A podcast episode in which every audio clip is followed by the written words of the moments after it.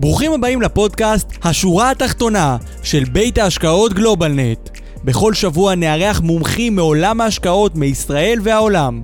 נדון בנושאים שונים מעולם הכלכלה, ההשקעות והמוצרים הפיננסיים השונים, ונעניק לכם ערך רב ככל שניתן. מוזמנים להקשיב לנו בכל אפליקציות ההסכתים, או לעלות ללייב שלנו בכל יום שני בשעה חמש. כדי ליהנות מתכנים, ידע וערך בנושא השקעות ותכנון פיננסי, אתם מוזמנים לבקר באתר האינטרנט שלנו בכתובת globalnetin.com, בעמוד הפייסבוק שלנו GlobalNet Investment House ובערוץ היוטיוב של GlobalNet. שלום לכולם וברוכים הבאים לשורה התחתונה, פרק מספר 89. היום אנחנו נדבר על שוק המניות out, private equity, הון פרטי, in. זה הנושא שלנו להיום, והיום אנחנו נארח כאן את אוהד וייגמן שלנו, מנכ"ל גלובלנט ישראל, יושב ראש גלובלנט ישראל, החל מהראשון בינואר, ונארח כאן את אנדרו סטונס, אה, אחד מנציגי אה, בתי ההשקעות שעוסקים בקרנות השקעה בתחום הבריאות אה, בבריטניה, לשיחה על שוק ה private equity. אז ברוכים הבאים לפרק מספר 89. מי שלא יודע, 89 בגימטריה זה תקלות בזום. לא באמת, אנחנו מתנצלים מראש אה, על התקלות שהיו לנו אה, בזימונים, אבל אני רואה שכולם עולים. אה, למרות שבדקה ה-90 ככה החלפנו את הלינק, כי ניסינו להתקדם לעתיד, ואין מה לעשות, לפעמים הטכנולוגיה לוקחת אותנו צעד אחורה, אז אנחנו מתנצלים מראש על התקלה, אבל הנה, כולנו פה ביחד, ב live, גם בזום וגם בפייסבוק, בכל יום שני בשעה שבע, כמו בכל שבוע. אה, אז אנחנו נפגשים כאן לפרק נוסף אה, על אה, המעבר משוק המניות לשוק ה private equity, בטח ובטח היום, כשאנחנו רואים שהמחירים בשוק המניות עולים לגבהים מנותקים לגמרי מה, מה, מהכלכלה הריאלית. אז על זה נדבר היום. רגע לפני שנתחיל, חשוב לי להדגיש כי אין לראות בוובינר תחליף לייעוץ או שיווק פנסיוני או שיווק השקעות או ייעוץ מס אה, המותאם לצרכים שלכם. ובכלל, הוובינר הוא לא המלצה בנוגע לכדאיות השקעה במוצר פנסיוני פיננסי כזה או אחר, ואין לראות אה, בוובינר הזמנה לביצוע פעולה. המידע המוצג הוא לידיעה ואינו מהווה תחליף לייעוץ המתחשב בצרכים ובנתונים בנתונים ובצרכים המיוחדים של כל אדם וכל משפחה. בשביל זה אנחנו ממליצים לכם לפנות ליועץ פיננסי, מתכנן פיננסי, מישהו שיוביל אתכם וייתן לכם עצה בהתאם למצב הפיננסי שלכם. אתם מוזמנים גם ליצור קשר איתנו, כמובן בפרטי, דרך הפייסבוק, דרך האימייל, דרך הוואטסאפ, בכל דרך אפשרית, אה, ולהיעזר גם אה, בנו. אה, בכל מקרה, היום המטרה שלנו, כמו בכל וובינר, היא לתת קצת מהידע שלנו, קצת מראיית העולם שלנו, ולשתף אותך, ולשתף אותה איתכם. והיום, כמו שאמרת, אנחנו נארח את אוהד וייגמן ואנדרו סטונס לשיחה על המעבר משוק מניות לשוק של הון פרטי, מהשקעה, מהשקעה במניות של חברות להשקעה בחברות, ממניות שכירות למניות לא שכירות. אז נדבר על זה קצת היום, אבל אני רוצה להגיד שלום להרבה מאוד צופים שמחוברים אצלנו היום. אז שלום לאלכס היקר, ולאשר, ובני, ודוד דקל, אלינור פה איתנו תמיד, כמו כל שבוע, כיף לראות אותך. אסתר יעקב, ליאור, מאיר פה איתנו, ומיקי, נחמה, הנה אלכס שולח לנו סמיילי, אה, אורן יולביץ', חבר טוב, טוב לראות אותך, רן, שאיתנו תמיד, רועי וספי פה איתנו היום, ותמר, עוזי, זמיר, אה, אריק, איתן סנדי, כמובן, גדעון, עמי, אה, ציונה, רובי, ליאת, עופר, הרבה מאוד אנשים טובים, כיף שעליתם פה לוובינר איתנו. אה, ובואו נתחיל, בואו נתחיל, אה, כי זמננו קצר. אז אה, אוהד וייגמן, אתה מוזמן לעלות אלינו. שלום, שלום, מה שלומכם חברים? מצוין, ערב טוב, איך אתה? בסדר גמור, בסדר גמור, טוב מאוד. אז שבוע שעבר התחלנו שנה חדשה, אבל עדיין יש הרגשה של שינוי, של תקופה חדשה. נכון. זה, אנחנו נדבר על זה קצת היום. מעט, כן. כן, ואנחנו מארחים היום גם אה, איש מקצוע יקר מאנגליה. אתה תראיין אותו, נכון? תראיין, תשוחח, ותזכור לתרגם תוך כדי. כמובן, מצוין. כמובן. הוא, הוא עולה איתנו מההתחלה או שאנחנו מעלים אותו עוד מעט? הוא יכול להיות איתנו, אבל אני אתן איזושהי הקדמה, ואז כמובן נוכל אה, לראיין אותו, לשוחח איתו, הרבה דברים מעניינים שאפשר לדבר איתו. מצוין, אז בוא נגיד לו שלום. אנדרו, uh, you're invited to come join us. Hi, guys. Hello. Hi, Andrew. Hi. Hello, Andrew. Good evening. Good evening. So you should be able to see me now, I think. Yeah, there I am. We can. Right there. How are you doing? I'm fine. I'm fine. You know, getting on with life. Yeah, we used we used to always ask about the weather, but I'll ask about the corona. What is the status with corona where you live at? Well, you know, I'm in, in Austria, so the, the corona numbers here are pretty average. This new Omicron um, variant is, is, is, is rising the numbers, but the hospitals are fine. Everything's open. We just have to wear masks and stuff. And, you know, masks everywhere. Um, even outside, if there's crowds of people, you still have to wear a mask. So, but other than that, yeah, it's all okay. Um, the only funny side of it is that one of my best friends runs a financial business called um, Omnicon. Um, and he's losing clients all the time. so, Literally losing clients. literally losing clients. So, Andrew, it's great having you with you. I know Ohad has a bit to go over before uh, inviting you to join us for uh, the conversation. Yeah, yeah. Yeah. Well, I've been doing a bit of research for you, as I always do. You know, it's it's obviously it's not one of my specialist areas, but I do know a bit. And actually, I've learned some really interesting stuff about um, private equity in the last 72 hours. So, Amazing. טוב, אנדרו הכין אוקיי. בשבילנו לא, לא מעט חומר, אה, אבל קודם אוהד, אה, בוא תציג את הנושא. צופים יקרים, מוזמנים לשאול שאלות תוך כדי למטה, צ'אט Q&A, הכה את המומחה, להעיר הערות, ומי שרוצה שנחזור אליו עם פרטים נוספים, שימו טלפון, מייל, נחזור אליכם בהמשך השבוע. אוהד, הבמה, המיקרופון שלך. אכן, אז תודה רבה על הפתיחה, אורן. אה, תמיד כיף אה, לחזור ולהתארח. אה, אנחנו באמת מדברים היום על השקעה במניות לא שכירות, לעומת השקעה במניות שכירות. קודם כל חשוב לי לומר, קצת הכותרת הייתה בומבסטית, מניות שכירות אאוט, אז לא, לא, אנחנו לא באמת אה, באים ואומרים שאנחנו רוצים לזרוק את כל מה שיש לנו היום, אלא אנחנו באמת רוצים לשים זרקור על ההבדלים בין ההשקעה של, אה, שלנו במניות, מניות שכירות, כי זה מה שהתרגלנו עד היום, זה מה שיש לנו בקופות הגמל והפנסיה, זה מה שיש לנו בתיקי ההשקעות, אה, אם זה בבנק או בפוליסות אה, חיסכון וכן הלאה. אנחנו יודעים שחלק ניכר מההשקעה שלנו הם במניות, וכולם שכירות, זה אומר שחברות שהנפיקו אה, בבורסה עם תשקיף בצורה מסודרת מציעות לציבור להיות חלק מהבעלים של אה, החברה הציבורית אה, ואנחנו רוכשים מניות בבורסות השונות בעולם כחלק ממדדים או באופן אה, ישיר וכל זה מהווה את החלק, חלק המניות בתיק שלנו. אנחנו יכולים לקנות ולמכור במהלך היום כמה פעמים כך שזה המשמעות של השכירות שאנחנו מדברים עליה כאשר הטענה העיקרית שלאורך זמן השקעה במניות וכאמור אנחנו מכירים את הדרך להשקיע במניות אך ורק דרך הבורסה ותכף נדבר גם על דרכים נוספות שזה המטרה שלנו היום. אז אה, מה שאנחנו מכירים זה פשוט להיכנס לשוק לקנות ואנחנו יודעים שלאורך זמן כלומר לאורך תקופות ארוכות של עשרות שנים שוק המניות נותן לנו ערך משמעותי אה, ובעצם מכה כל אה, אה, אפשרות אחרת של השקעה לאורך זמן.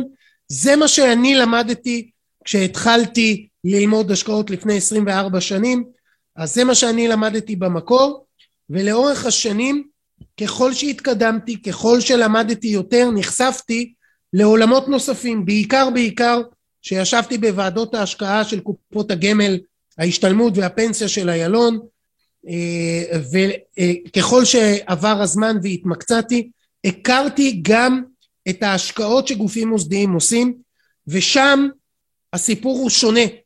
אנחנו לא משקיעים רק במניות שכירות, אלא נפתח בפניי עולם, זה היה לפני 15 שנה פחות או יותר, נפתח בפניי עולם חדש, עולם נוסף, על פני ההשקעה במניות השכירות, וזה ההשקעה במניות הלא שכירות. הנפקות פרטיות של חברות שמציעות גם הם לבוא ולהיות שותפים, אבל אני לא יכול יום למחרת למכור את ההחזקה שלי בחברות. אני בעצם קונה להשקעה לטווח בינוני או ארוך, כלומר חמש, שש, שבע, שמונה שנים, ולאורך זמן נפתחו עוד ועוד ועוד חברות, קרנות, שהתמחו באותן חברות פרטיות כדי להשיא ערך למשקיעים, שכאמור המשקיעים לרוב היו גופים מוסדיים. היום התעשייה הזו של השקעה במניות לא שכירות היא תעשייה עצומה. תכף נדבר קצת על מספרים. עצומה. והתעשייה הזו היא בעיקר, אפשר לומר כמעט אך ורק של גופים מוסדיים בעולם, שרואים שם תוצאות יוצאות דופן, פנטסטיות. כי לאורך זמן כשאני משקיע בשוק המניות השכירות, אני מקבל בממוצע בין 9 ל-11 אחוז בשנה. תלוי, אני מדבר על ממוצע ארוך טווח, כן? קחו עשרות שנים אחורה, זה מה שאנחנו רגילים לקבל במניות סחירות. בעוד שהקרנות הגדולות בעולם ב private equity, מניות לא סחירות, אנחנו קוראים לזה private equity. Equity זה החזקה במניות, private פרטיות.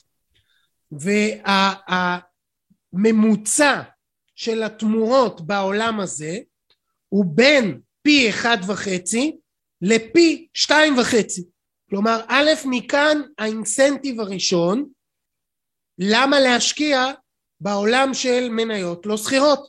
כי התוצאה היא בממוצע יותר גבוהה מההשקעה במניות שכירות. למה הדבר הזה קורה? הדבר הזה קורה בעיקר בגלל שהשוק במניות השכירות הוא מאוד מאוד מאוד מנופח. אז אני כל הזמן מדבר על זה, ואני הראיתי גרף ארוך טווח גם בפעם הקודמת בשבוע שעבר, שאפשר לראות שהכספים הגדולים הולכים, הכספים הגדולים של הציבור הכוונה, הולכים בעיקר ללא שכיר. צריך לומר גם שלגופים המוסדיים בעולם יש מגבלות שהם יכולים להשקיע גם בלא שכיר. לכן גם הם, מרבית ההשקעות שלהם עדיין בשכיר. בגלל אותם המגבלות, למרות שהם יודעים שבחלק הלא שכיר, החלק המנייתי הלא שכיר, יכול לתת תוצאות יותר גבוהות מאשר החלק השכיר. ראינו שירידת הריבית, היצע הכסף, הנפקות, בעצם הדפסת המזומן האדירה שהייתה בעשור האחרון, זה לא היה רק בשנתיים האחרונות, זה היה בכלל מ-2008 ועד היום אפשר לראות הדפסה אדירה של כסף, מה שהגדיל את בסיס הכסף והגדיל את ההשקעה בשוק השכיר. ככל שהכסף גדל בשוק השכיר, יש לנו עיוות של המחירים. כי כשאני קונה משהו, אני מצפה לקנות במחיר שמשקף את הרווחיות של החברה. אם אני מצפה לראות את החברה ברווח יותר גדול לאורך השנים הקרובות, אז אני מצפה שהמחיר של המניה ילך ויעלה. ואם אני מצפה שהמחיר, שהרווחיות תרד, אז אני מצפה להפסדים, אז אני לא אכנס להשקעה במניה. זה מבחינת הרציונל הבסיסי. אבל ברגע שיש כסף גדול מאוד שהולך ומצטבר בשוק מאוד מאוד מאוד קטן של מניות שכירות, כמה שהוא גדול, הוא עדיין קטן ביחס לשוק הפרטי, תכף נראה קצת נתונים, אפילו בישראל. אז ככל שכסף גדול מאוד הולך לשוק מאוד מאוד מאוד קטן, זה מגביר את הביקוש, גם ההיצע לאט לאט גדל, ראינו השנה האחרונה המון חברות שהנפיקו מניות בשוק השכיר כדי ליהנות מעודף ביקוש שקיים בשוק הזה ועדיין עודף הביקוש הוא הרבה הרבה יותר גדול מההיצע ומכאן אנחנו רואים עלייה מאוד משמעותית במחירים שגם חווינו אותם בשלוש שנים האחרונות ביתר שאת. אם אתם זוכרים, גם בוובינר בשבוע שעבר, ראיתי את המדדים בשלושת, הראיתי את המדדים בשלושת השנים האחרונות, שהלכו ועלו בקצב שהוא הרבה יותר גבוה מהממוצע ארוך הטווח. כלומר, אם אמרתי ממוצע ארוך טווח של בין תשעה אחוז לאחת עשרה אחוזים, אז פתאום אנחנו רואים שנים של שש עשרה, עשרים, שלושים אפילו בישראל היה בחלק מהמדדים. כלומר, אנחנו רואים שבשנים האחרונות, בגלל ירידת הריבית, היצע הכסף, הביקוש האדיר למניות, בעצם גרם לעליות מאוד מאוד משמעותיות, וכרגע רוב המומחים טוענים שהמחיר בשוק ההון של המניות השכירות ביחס לרווחיות שלהם יש פה פער מסוים. וכעת חלוקות הדעות. האם הפער הזה ייסגר כי הרווחיות תעלה בצורה משמעותית או ייסגר כי המחירים ירדו ואת זה אף אחד לא יודע להגיד. גם אני דרך אגב לא נביא לא יודע להגיד. אני כן יודע שלאורך זמן שוק ההון עולה ויורד, ואם ראינו עליות מאוד מאוד משמעותיות, לא מן הנמנע שגם נראה לאורך הזמן ירידות, מה גם שאנחנו רגילים לראות פעם בעשור ירידה בשוק ההון. כרגע אנחנו כבר 12 שנים מהירידה המשמעותית האחרונה, מה שאומר שלא מן הנמנע שבמהלך השנה הקרובה או השנתיים הקרובות, אף אחד לא יודע בוודאות, זה יכול להיות מחר בבוקר, נראה גם ירידות מאוד משמעותיות בשוק המניות השכיר. מכאן גם הרצון שלנו לגוון את תיק ההשקעות ולהשקיע גם במניות לא שכירות, כי ברגע שיהיה מימוש של מניות שכירות, אנחנו נראה אה, אה, כלומר האפשרות של להשקיע בחברות פרטיות שהמניות שלהן לא שכירות יגוון את התיק, יוריד את התנודתיות שלו וייתן לנו אפשרות להשקיע, להרוויח מעלייה ברווחיות של חברות אבל בלי התנודתיות המשמעותית שיש בשוק השכיר. אז אנחנו לא אומרים לכם היום מניות אאוט, סליחה, הכותרת המאוד גדולה של מניות אאוט, לא, אני לא ממליץ לאף אחד לצאת משוק המניות השכירות. אבל אני כן בהחלט ממליץ לכולם לגוון את ההשקעה גם במניות של חברות פרטיות. הבעיה העיקרית היא לא מה לעשות, אלא בעיקר איך לעשות את זה. ופה זה מאוד מאוד מאוד לא פשוט, כי כמו שאמרתי מקודם, הקרנות הגדולות בעולם סגורות למשקיעים המוסדיים. ואני מדבר על קרנות שמגייסות מדי שנה בין עשר לשלושים מיליארד דולר כל שנה. אלה הקרנות הגדולות בעולם, ושם באמת יש, אתם תכף תראו, אני אציג לכם קצת סטטיסטיקות, ביקוש מאוד גדול של גופים מוסדיים, אבל המשקיעים הפרטיים עד היום כמעט, כמעט ולא היו במשחק הזה, רק משקיעי עושר שיש להם עשרות מיליונים באמת היו יכולים גם להשתתף בפידרים כאלה ואחרים, דרך פידרים כאלה ואחרים, גם בהשקעה בקרנות הללו. מכיוון שגלובלנט בחודשים הקרובים יאפשרו לכם, למשקיעים, להשקיע גם בקרנות הגדולות הללו בחברות פרטיות, במניות של חברות פרטיות. כבר היום אנחנו אומרים לכם, חברים, נכון לגוון את התיק גם בסקטור הזה. עכשיו בואו נבין למה, בואו רק בשביל הדוגמה להבנת העניין בישראל. בישראל 593 אלף חברות רשומות, מתוכם 367 אלף פעילות. נצמצם קצת, 43 אלף חברות מעסיקות מעל 20 עובדים. בואו ככה נגיע לאיזושהי הבנה שחברות קטנות, חברות שמעסיקות אה, כמה עובדים בודדים, זה כנראה לא החברות שנרצה להשקיע בהן. נלך עוד שלב, חברות שמעסיקות מעל 50 עובדים, זה כבר חברות בינוניות, אנחנו לא רוצים להשקיע, לקחת סיכון בחברות קטנות, אבל חברות בינוניות ומעלה, בהחלט, זה בהחלט מעניין. אז פה יש לנו 14.4 אחוז, סליחה, 14.4 אלף חברות שמעסיקות מעל 50 עובדים. עכשיו, חברות ציבוריות בישראל יש רק 540.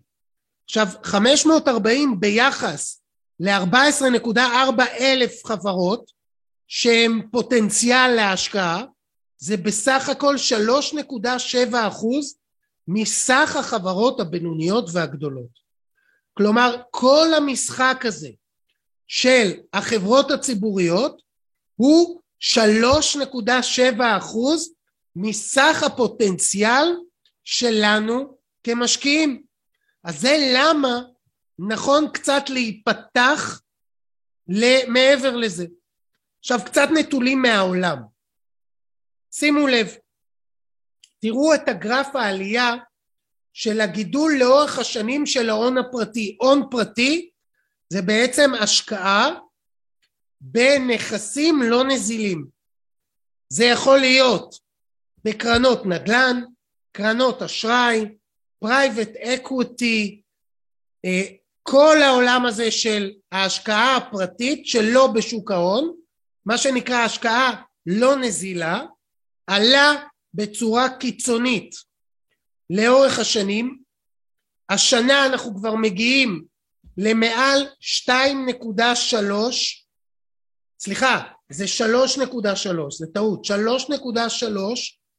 טריליון דולר השקעה בהון פרטי,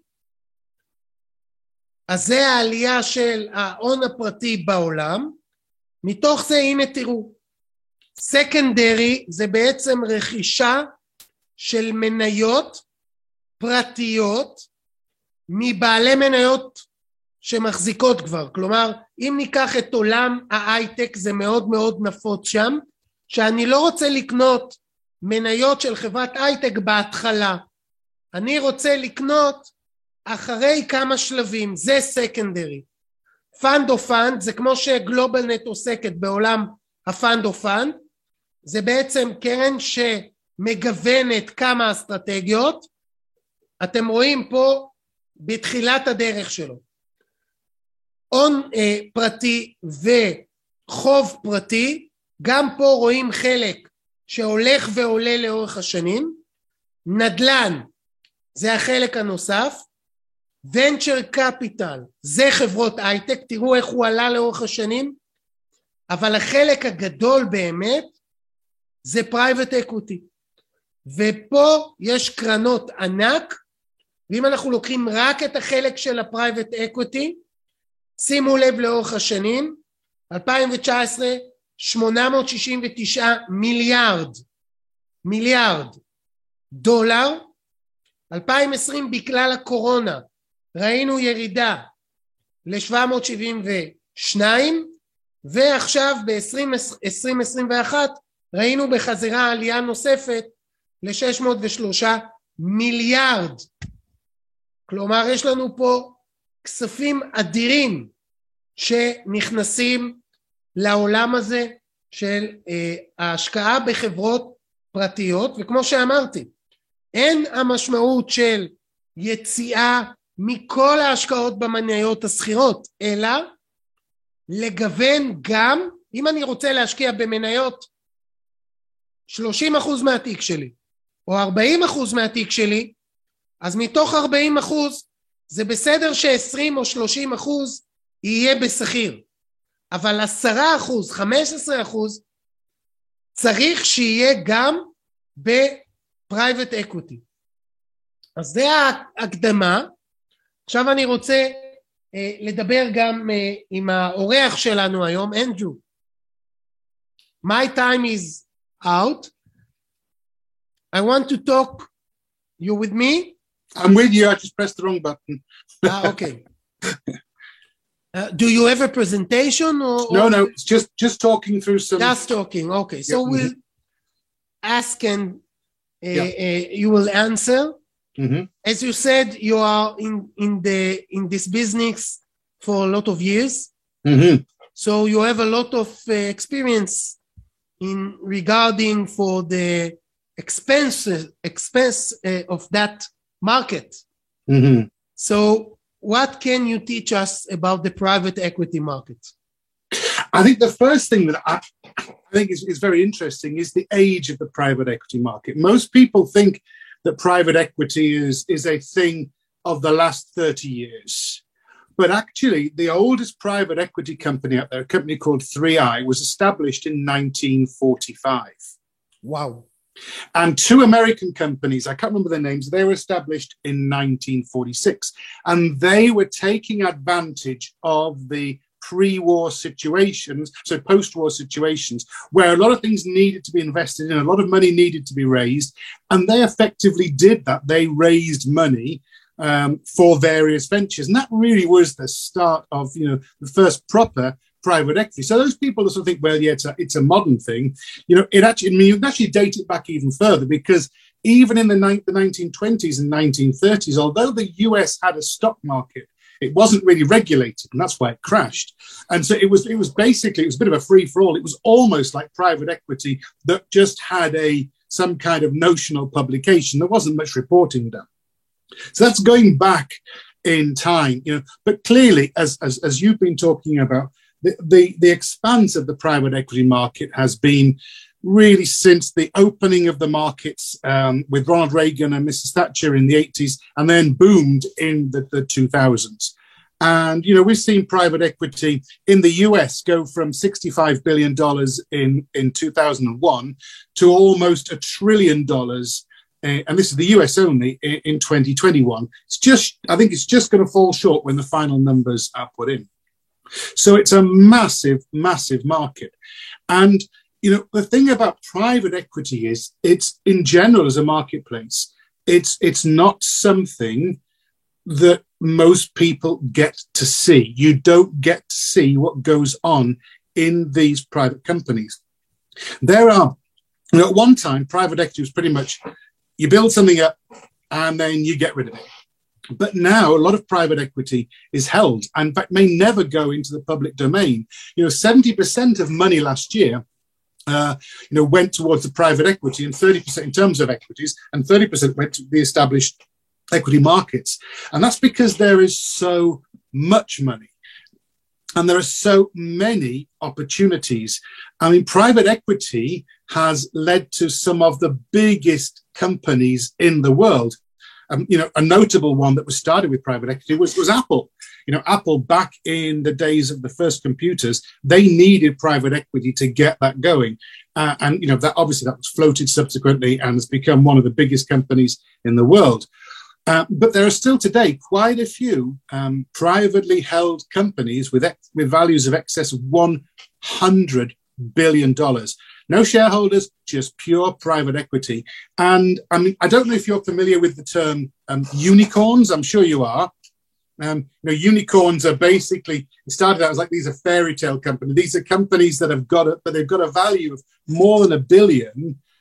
Uh, sometimes they don't have much worth underneath, but they have a value of more than a billion. And there are now more than 900 unicorn companies around the world, which means there's 900 companies with a value of more than a billion. Now, some of these are floated, but uh, most of them are still not stock market. So I'm going to move my um, thing. Light shining So badly. I'll, I'll just translate and you'll set up Yep. and I'll translate for uh, Mhm. till now, אוקיי? Yeah, please do. אז, אז כמו שאנדרו אומר, הרבה אנשים חושבים שהתחום הזה הוא תחום של עשרות השנים האחרונות, אבל בעצם התחום הזה הוא מאוד מאוד מאוד אה, ישן. בארצות הברית הקרנות הראשונות שעסקו בתחום הוקמו אחרי מלחמת העולם אה, השנייה, והם הוקמו מהצורך של הסקטור הפרטי לגייס אה, כספים לאותו שיקום שהמדינות אה, והחברות היו צריכות. לאורך השנים הקרנות האלה הם היוו את הבסיס שממנו צמחו החברות להפוך להיות אה, קרנות אה, ציבוריות. הם בעצם היו המימון הראשוני של הרבה מאוד מהחברות הגדולות אה, בעולם וככל שהזמן עבר אז כמובן התופעה הזאת התרחבה מאוד מאוד מאוד מאוד הוא נתן דוגמה על אפל שעוד במאה הקודמת אה, אה, כשהיא הוקמה ובשנים הראשונות לפעילותה אה, רוב המימון שלה היה בעצם מקרנות private equity כך שהבסיס להרבה מאוד תעשיות שהיום הן נסחרות אה, בבורסות אה, השונות היה באמצעות אותם קרנות private equity שאפשרו לחברות לעבור את כל השלבים כדי להגיע לאותו שלב שהן עולות למסחר באחת מהבורסות אה, השונות. אה, הוא גם התחיל לדבר על אה, חברות היוניקורן שזה באמת בשנים האחרונות אנחנו שומעים יותר ויותר על המונח הזה. ההגדרה של חברה כזו היא בעצם חברה שהשווי שלה הוא מעל מיליארד דולר והיום יש כבר 900 חברות כאלה שהשווי שלהם הוא מעל מיליארד דולר רובם הם חברות פרטיות וכמעט כולם התחילו בתעשיית ה-private equity כך שבהחלט העולם הזה הוא עולם מוסדר הוא עולם עצום הוא עולם שמשקיעים פרטיים פחות מכירים ומכאן גם הרצון שלנו היום לחשוף אתכם יותר ויותר לאפשרויות השקעה שאתם פחות מכירים. אנדרו, please, continue. Okay, so the, the, the, I mean, we've, we've, we've, we've already talked there briefly about you know the, the, the private equity markets, and one of the reasons that you know these markets will continue to flourish is the amount of money. There is just so much money in the world, and there are massive investment houses um, just looking to to place money. An example I can give is that um, um, a company Thomas Bravo and Carlyle Group um, went on a, a small fundraising issue to try and raise money to, to buy into the into into various markets, and they raised 22 billion in uh, 24 hours to go make 24 some profit. 22 billion in 24 hours. Um, and at the end of um, the, the, the year, uh, towards the end of the year, in, in, in a series, in a week, there were deals of over 100 billion dollars made, closing out. And that's primarily because the, and it, it, it is slowing down, but the problem is the money isn't going away. The banks have pumped money into the markets. Interest rates are, have remained low. And even with the inflationary pressures that we've seen at the moment, and we talked about those previously in previous presentations, um, even with those inflationary pressures, interest rates don't seem to be rising as rapidly as people thought. You know, the Bank of England increased by quarter percent. They may increase by another half one percent this year, but it does not make other investment areas that attractive to invest in. You know, bonds are just not attractive overall. Um, you know, looking at cash, you know, the return on cash is is negative for for institutional investors. They are paying to keep money on deposit. You know, so that they're particularly in Europe. So you know, there, there are huge problems with the flow of cash, and this in turn means that you know there there there is a need to invest in assets. Now, it's actually good for the world because, as I've said, private equity drives innovation. Because if money is pumping into companies, um, then you know it's it, it in itself then will drive innovation. And Israel, of course, is is a central hub of that, you know, in worldwide. There's so much innovation goes on there, and a lot of that is pumped in private money through private equity schemes. Um, one of the big successes of private equity over the last few years, of course, is is the BioNTech. You know, the, the, the vaccine. That company started out developing cancer treatments and got some amazing ones. They jumped on um, onto the, the, the, bandwagon, created their vaccine in record time, and their value uh, has been as high as $400 a share, where it was worth about 25 cents a share uh, three years ago. So, you know, th- there is money to be made in private equity, um, but that's the extreme end. That's where you're really going into development. That, you know, that is uh, private equity at the end where you're really taking a punt. There are also different areas of private equity where we're looking at established businesses that you can grow. You know where, where you've got a business that might need more money to push it on. Apple would have been a prime example of that. You know it would have developed a little bit. It needed more money. Amazon again um, needed investors. Facebook needed investors. Um, and all of these businesses got the private investors before they went public and got the public money and you know that's an important area where you've got businesses where you can see a track record. May not be as big uh, in, in, terms of you know some of this private equity is relatively small, uh, although we are seeing the size of private equity deals increase and increase. So it's an area where you know there, there are there are areas of private equity with extreme risk and there are areas of private equity where you can say, okay, there's less risk, there's a plan, but we can really grow but the risk and rewards are, you know, you know, are there. If if it's if it's something you're going for, if it's a unicorn, if it's something that's a revolutionary idea, but you don't know if it's going to work, it needs money. It might be like biotech. If you invested in that, you'd have made thousands. Then again, you know, you've got areas where it just needs money to put into bring it more growth. You might be looking at at uh, sort of you should be looking normally with private equity of at least sort of 12 to 15 plus percent returns in those investments because you're putting up extra money for them to, to grow a business up. Okay, I'll translate. Um, הסיבה שאנדרו uh, מציין שהשוק הזה גדל וימשיך לגדול זה קודם כל כמות הכסף האדירה שקיימת גם בציבור אבל בעיקר uh, בגופים המוסדיים בעולם וזה כסף שמבחינת ההשקעה, אם זה בפקדונות, אם זה במזומן, אם זה באג"ח, אז הגופים מפסידים כספים על, ה, על ההשקעות האלה. כלומר, ריאלית בטח מפסידים הרבה מאוד.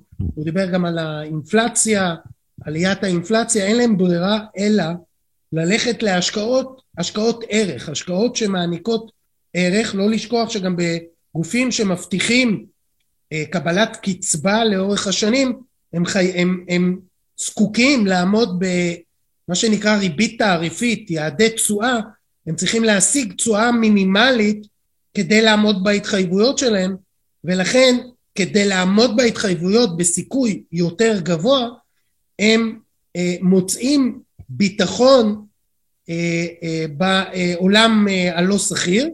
אה, אנחנו כל הזמן מדברים על נדל"ן ואשראי, חלק העולם הלא סחיר שאנחנו לא מדברים עליו הרבה זה בעצם ההשקעה ב private equity וגם פה אה, החברות הגופים המוסדיים אה, אה, ממשיכים להכניס כספים מאוד מאוד מאוד גדולים אה, לחלק הזה למרות שהחלק הגדול ביותר בגופים המוסדיים הוא נדל"ן ואשראי. ובכל זאת גם כשמדובר על שבעה שישה חמישה אחוזים מהתיק של, הגוף, של גוף מוסדי במניות פרטיות ב private equity מדובר בטריליונים ברחבי העולם שבפוטנציאל אה, להגיע למקומות האלה במיוחד שהם לא יכולים להשקיע בחלק הסולידי האחר שהם לא יכולים להשקיע באג"ח או בנזילות, גם בגלל האינפלציה וגם בגלל התשואה השלילית שהם מקבלים אה, נומינלית, לא רק ריאלית, אלא גם נומינלית, ומכאן כספים אדירים ממשיכים לזרום לעולם הזה. אנדרו, please continue. Okay. Well, let me let me just point out, uh, the, the, I, in my opinion, and I apologise for saying this this now. Um, the most successful private equity ever was Noah, because Noah his stock floated while everyone else sank. And I'm sorry. so anyway, moving on, moving on. We are. Well, uh, before I, we're going to move on to the healthcare sector shortly, but I want to point a little bit more about private equity, which concerns regulators often. Um, is that the, the private equity sector is often called the dark sector because investors don't have to even produce accounts. You know, the, the people operating this business often don't have to produce accounts. They are secretive businesses.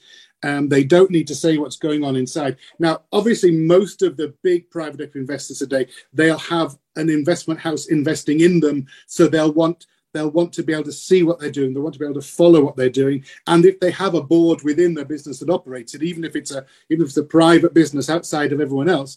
And I think the regulators have looked closely at this, and they've mainly left it alone because it's a risk and reward thing. You know, if you're putting your money into something extreme, as I've said before, the reward can be great, but the risk is great. And regulators are not really wanting these days to regulate too heavily the private equity market. After all, that is what's generated the growth and the big business future. You're just looking at another company to mention, of course, is Tesla. You know, it's a phenomenal success, whether you like it or not, whether you like them or not. It's been hugely successful and is generating huge numbers of cars now. Um, whether it is worth 10 times the amount of General Motors, which also produces 10 times the amount of cars or more, is a different issue. But it is, you know, it's it was driven by equity into the company. So regulators, whilst they could step in and alter the, the, the rules around private equity, they're unlikely to because these rules themselves have allowed this phenomenal growth in technology and performance across the globe. Okay. So, yep. So we're, we're going to move on now and look a little bit more. I'll, I'll just the, translate. Okay, then, sorry. Uh, okay. Yep. אנדרו um, גם כמובן מדבר על הסיכוי והסיכון, קודם כל אנחנו מדברים על השקעה בחברות וההשקעה בחברות צריכה להיעשות על ידי אנשים שמומחים לנושא הזה. קרנות ה private equity לא רק משקיעות בחברות פרטיות אלא הם אה, אה, הרבה פעמים או לפחות מקבלים מקום בהנהלה ואז הן חשופות לכל המידע, כי הרי זה לא חברה ציבורית, זו לא חברה שנדרשת על פי הרגולציה לדווח פעם ברבעון על ה... בעצם לפרסם דוחות כספיים ונדרשת פה, נדרש פה פיקוח מאוד מאוד מאוד צמוד על מה שנעשה בתוך החברות וזה בעצם חלק מהותי ומשמעותי בעבודה של אה, אה, אותם קרנות ולכן פה הרגולציה פחות מתערבת. קודם כל בגלל שעיקר המשקיעים זה גופים מוסדיים ומשקיעים מקצועיים זה קודם כל במהות וב' יש פה תעשייה מוסדרת שתפקידה לבדוק ולוודא מה קורה בתוך החברות. עכשיו אני רוצה להוסיף על מה שאנדרו אמר בהקשר הזה שהרבה פעמים דווקא בדרך הזו למשקיע דרך הקרן יש הרבה יותר מידע על מה שקורה בחברה שהוא השקיע בה מאשר דרך שוק ההון כי כשאני משקיע, כשאני מקבל דיווחים דרך דוחות כספיים רבעוניים אז קודם כל חלק גדול מאוד ממה שקורה היום בחברה לא בא לידי ביטוי בדוח הכספי. דוח כספי הוא על מה שיש אחורה. הוא לא מבטא את מה שקורה בחברה בכל רגע נתון. דבר שני, כמות המידע שקיימת בדוח הכספי היא מאוד מאוד נמוכה לגבי הפוטנציאל של החברה או המהלכים של החברה עושה כדי לממש את הפוטנציאל הזה. מה שיש זה נתונים פיננסיים חשבונאים שקשה מאוד מהם להעריך את הפוטנציאל של החברה. זאת גם שיש גילוי של החברה בכל דוח על מה שקורה בחברה, זה רחוק מהמידע שמקבלים כשיושבים בהנהלת החברה. במיוחד קרנות שגם בחלקם משתלטות על ניהול החברה. ואז כשיש קרן private equity שגם משתלטת על ניהול החברה, אז אנחנו מביאים לעולם של חברות פרטיות ניהול ברמה מאוד מאוד מאוד גבוהה, מה שלא קיים בחברות בינוניות, או לא קיים אפילו בחלק מהמדינות בכלל. אז עוד יתרון של אה, השקעה דרך קרנות גדולות, שקרנות גדולות זה כמו שהגופים, אנחנו לא מדברים על השקעה סתם בחברות פרטיות, אלא דרך קרנות שעושות את העבודה בעבור המשקיעים ובעצם מורידות את הסיכון דרך העבודה שהן עושות. So Andrew, please, if you can add about sectors mm. uh, in, in the private well, we, equity world. I mean, one of the, the big and most advancing sectors that we have, obviously, I've touched on other areas such as some of the tech areas. you know, we've looked. You've looked at the motor industry. We've looked at the, you know, the the the computer industry. We've looked at shopping. Um, you've looked at online technology. But one of the areas that around the world actually grew last year against even against some of the COVID problems was the healthcare sector and the healthcare sector around the world. Now, that might be biopharma, that might be um, normal hospitals, so many different areas of healthcare. But if we take a look at it, I mean, the, the deal volume increased by 21% in healthcare business last year. There were 380 deals. Now, this does not include mergers and acquisitions. This is just private equity deals. There was, um, and that, that was against a 14% global decline due to COVID and the overall PE activity last year. Um, so the deal value fell, but there was six, still sixty-six billion dollars of of of healthcare deals last year, which is, I suppose, around about seven and a half percent, just under seven and a half percent of the total deals done in the private equity sector, which is a significant amount. And you know, uh, very interesting. Um, a lot of the increases we're, we're starting to see were um, um, in in two, well, one in a global area is in terms of Asia. Asia started to move, and there were a lot of healthcare deals there, but they were primarily in the biotechnology sector. So they were looking, you know, where you're talking of areas where there were specific um, um, product developments coming through, and so there was investment, but also the investment in where you have what sort of uh, care facilities. Now that that that a lot of that was in America where there are hospital care, where the COVID actually, whilst COVID affected businesses, it led investors to realize that actually healthcare overall was a very defensive stock in more areas than they thought. Where other areas that private equity, long term private equity, and alternative investments had gone, such as infrastructure, so airports, roads, and things like that, had declined, the healthcare sector grew. So there was, you know, there was a lot more business uh, and and, and and that pushed it forward. And in terms of the, the healthcare sector, in terms of merger and acquisition, um, it, it reduced slightly, but the number of deals increased rapidly. And that was, I think, because the larger deals just couldn't get completed because of um, the COVID, where the smaller ones probably were easier to complete, and so they were done. So, in, in terms of the healthcare sector, it's a massive and growing, particularly as more healthcare is outsourced, and also as the Asian developing countries, and uh, in particular, develop their healthcare systems. Okay, so I'll, I'll translate. Mm-hmm. Um, התחלנו לדבר קצת על נושא של סקטורים, ו... באמת לאורך השנים היו הרבה מאוד שינויים בסקטורים השונים, בתקופה האחרונה גם בגלל הקורונה, אבל לא רק, אנחנו רואים שהגיוסים לקרנות המסורתיות, כמו לדוגמה קרנות של תשתיות וכן הלאה, דווקא פה אנחנו רואים איזושהי ירידה, ולא מפתיע שאנחנו רואים עלייה מאוד מאוד משמעותית בגיוסים בסקטור uh, הבריאות לכל מיני סוגים או תתי סקטורים, או תכף אולי נשמע על תתי סקטורים גם בנושא הזה של סקטור הבריאות, אין ספק שהמצב הייחודי שבו אנחנו נמצאים בו היום, גם בישראל עם הסגרים או הבידודים והווריאנטים השונים, מגדיל באופן מאוד מאוד משמעותי גם את הצורך, את כמות הרעיונות והחברות וכמות המשקיעים שנכנסים להשקעה בחברות פרטיות בתחום הבריאות. So, Andrew, what kind of sectors that uh, uh, they are in the healthcare uh, business? Well, I what mean, kind of uh, is investments are there?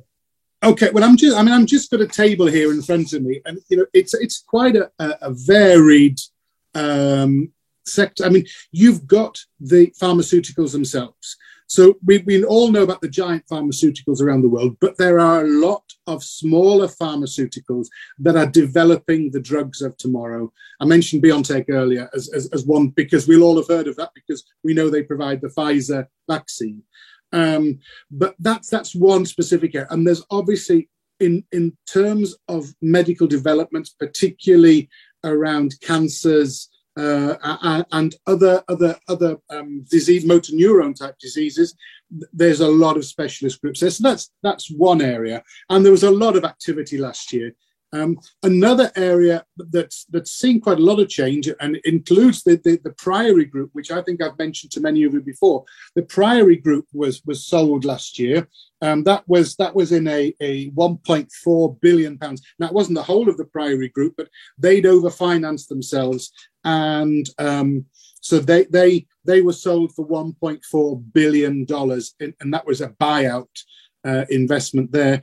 Um, and so that that's that kind of healthcare. You've got the what you'd call long-term residential care, and then you've got the the, the, the actual hospitals themselves. Other areas that are coming into into healthcare eyes now are um, more like practices. So you've got specific dental practice chains that are being bought and being brought more into the market because there's no consolidation there and there's practices all over the place. But there is a huge need and shortage of dentists around the world. And, you know, we all need to look after our teeth. So that's another area that's been growing. So we've seen a, a fantastic area of growth. And then if we move back to sort of even condense that down even further and start to look into, into the European markets, um, we've seen there a big change in um, in, in views of governments in terms of outsourcing healthcare. Although the British market is very well developed, there are other countries now starting to outsource their residential healthcare, then what they call non-essential healthcare. Uh, so if you want to translate that, and then I'll follow on with that in a minute. אוקיי, okay, אז הוא מדבר על הרבה מאוד תעשיות בתחום הבריאות שהמדינות מפריטות, החל מבתי חולים, למרכזי שיקום וטיפול, אפילו נושא של טיפולי שיניים וכל הנושאים האלה מתפתחים מאוד, כאשר המדינות יותר ויותר ויותר מוציאות טיפולים שהם בעבר היו עושים בהשגחה ממשלתית החוצה למקורות פרטיים ושם אפשר לראות באמת הרבה מאוד רכישות ועסקאות שמתבצעות בעולם הזה. Andrew, please. Okay. Now, there were a lot of um, deals in the, the residential care market across Europe, uh, and particularly in UK, that were deferred in the last 18 months um, because residential care was, was locked down. And it, we're now starting to see slowly but surely these areas of residential care um, open up again, homes opening up, um, and investors are looking back. And I think um, if you noticed uh, at the end of last year, there was a statement issued. There was a um, Elysium Healthcare, which was um, a um, it was residential focused mental health care, very small sites. Um, but they bought that for um, the elite, the um, Australian Ramsey Healthcare bought that for over a billion US dollars. and that was a significant purchase. Um, but that was, you know, um, bought um, at a um, premium, uh, at, at about 14 times earnings, we believe. So again, there are premiums being paid for these businesses, uh, uh, and this is, you know, this is added to their portfolio. And if you also look onto, you know, the the the the way the mental health care businesses are operating across Europe, governments are putting more money into it because they're realizing that you know and, and covid has shown you just you can't have people long term in hospitals. You've got to get them out you've got to get them into facilities.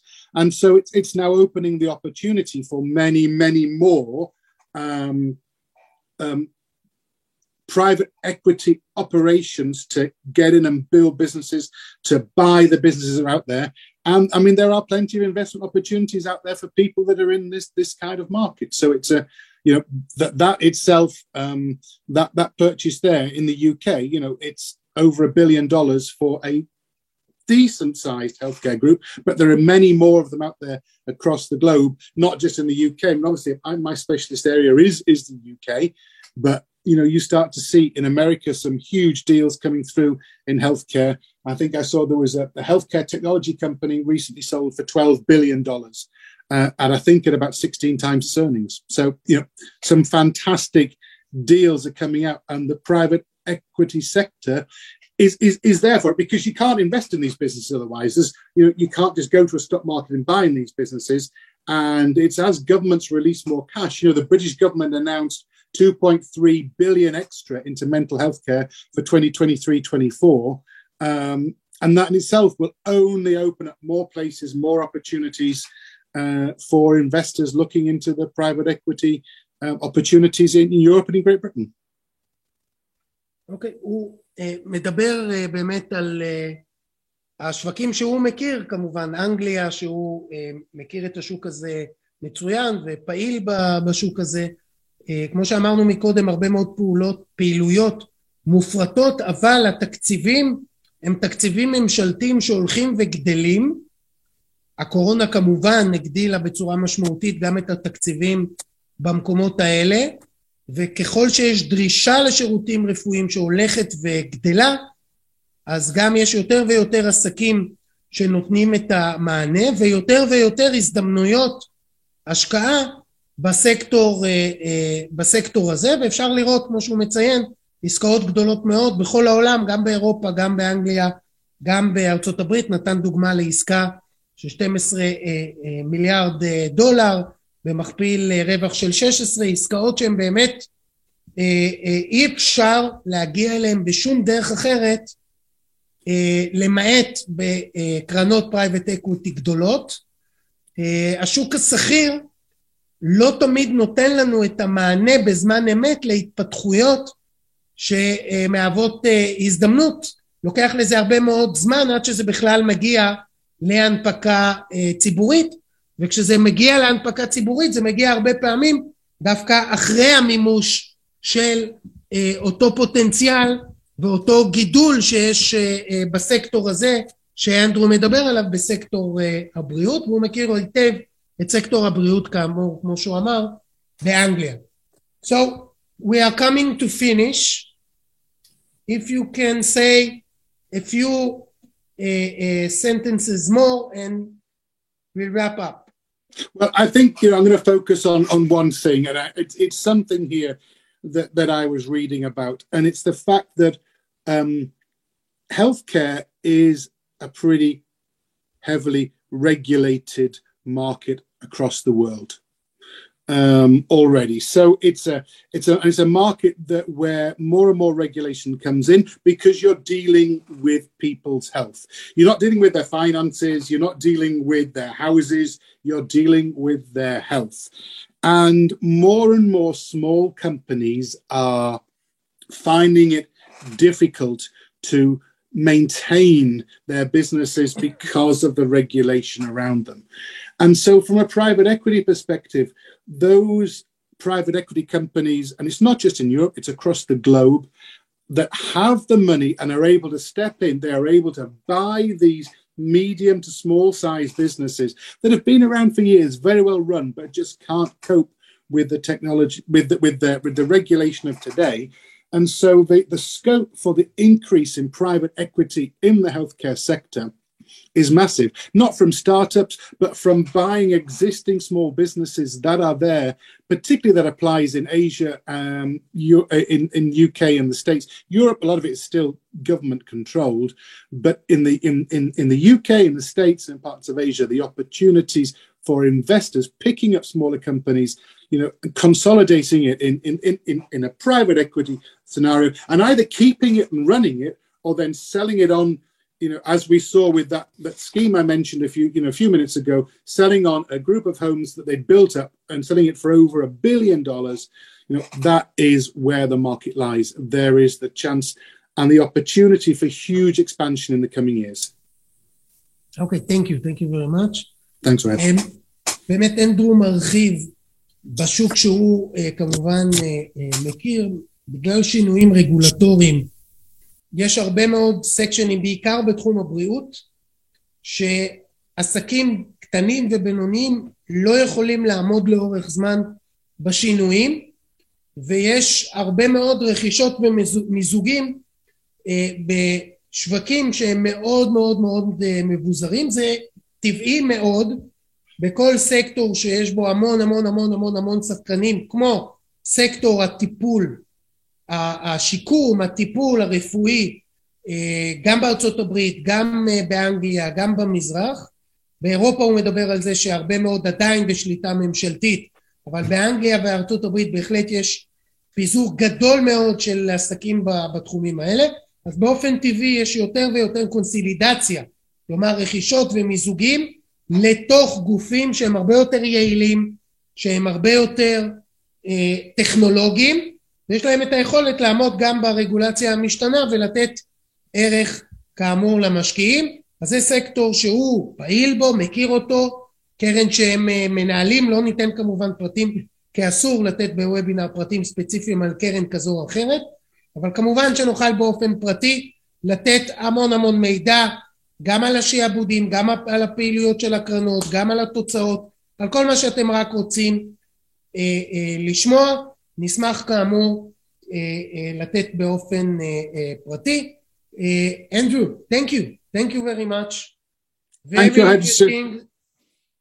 It's an interesting market. It's an interesting world, and I don't think any of us really, you know, have seen the depths of it too much. And thanks everyone for listening in. For those that know me, hi. thank you. Thank you very much. Thank you very much, Andrew, for being with us. ותודה רבה על עוד וובינר מוצלח. בשמחה תמיד. אה, אז חברים, תודה. שבוע הבא, בשבע, לא? נכון, כמו כל שבוע, בימי שני בשבע, שבוע הבא אתה גם איתנו? אני, אני תמיד איתך. אז לא, אז לא קודם כל שבוע... לא תמיד אני עולה ו... שבוע הבא אתה לא איתנו, יש לך חופש. שבוע הבא אנחנו וואו. כאן עם יוסי אה, פריימן, אה, שכבר היה פה, ובגלל הביקוש חוזר לוובינר נוסף, שבוע הבא אנחנו... ביקשו במיוחד שנביא אותו, כי באמת יש עניין גדול מאוד במה שקורה במטבעות בעולם, וביקשו שנביא אותו שוב, אז כמובן. אז שבוע הבא אנחנו נדבר על האם במשבר או תחילת הניצנים של אה, חוסר האיזון אה, באינפלציה ובשערי המטבע, האם דווקא השוק הישראלי הוא אי של יציבות? על זה אנחנו נדבר בשבוע הבא, נושא מאוד מאוד מעניין להרבה משקיעים. השקל, השקל, השקל, השקל. כן. השקל, האינפלציה פה לעומת האינפלציה בעולם, במערב. אה, במערב מתחילה להיות אינפלציה משמעותית ופה פחות. מה זה אומר? מה אנחנו יכולים לצפות מהשנה הקרובה? ושבוע לאחר מכן, אתה פה, אוהד. שוב אני. שוב אתה עם טדי לין, ואתם הולכים לדבר לא, על... לא נמאס להם ממני, אני לא מבין. איזה אלטרנטיבות יש לנדל"ן מניב בישראל? זה יהיה בעוד שבועיים, ובסוף החודש אנחנו... אולי נעלמתי לשנייה, שומעים אותי? שומעים מצוין.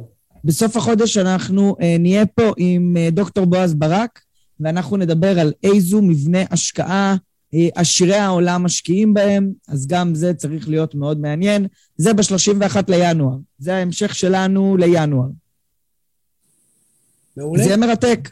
אנדרו, thank you very much for being with us. Thank you. Thanks, Ed. See you. Hopefully, see you soon over there. Happy New Year's. And thank you very much. Thank you. hoping to see you soon. חברים, כל מי, כל מי שעניין אותו ועוד לא השאיר פרטים, יש צ'אט Q&A למטה, תפנו אלינו בצורה פרטית, תכתבו לנו טלפון, כתובת אימייל, אה, וצרו איתנו קשר. מעבר לזה, ההרצאה הזאת וכל ה-88 פרקים הקודמים אה, זמינים לצפייה ביוטיוב ובעמוד הפייסבוק שלנו, אז אתם מוזמנים להיכנס, לצפות, להקשיב, לחזור אחורה. אה, וזהו, ושיהיה שנה טובה לכולם, שנה אזרחית טובה, ונתראה ב, ביום שני הבא, בפרק הבא של השורה התחתונה. אז תודה רבה לכל מי שהשתתף ולכל מי שכתב לנו תודה. אלכס ורובי ורן ואמיר ויוסי ואסנת, תודה לכם שהשתתפתם. אז שיהיה אה, סוף שבוע, נ... המשך שבוע טוב, נעים לכולם, ונתראה ביום שני. כל טוב חברים. כאן מגיע לסיומו עוד פרק מלא ערך של הפודקאסט השורה התחתונה מאת בית ההשקעות גלובלנט. תודה רבה שהייתם איתנו והאזנתם לפרק. אתם מוזמנים לבקר אותנו באתר האינטרנט שלנו globalnetil.com, לעקוב אחרינו בעמוד הפייסבוק שלנו GlobalNet Investment House וללחוץ לייק כדי לעקוב אחרינו. כל הפרקים של השורה התחתונה זמינים בערוץ היוטיוב של גלובלנט. להתראות בפעם הבאה.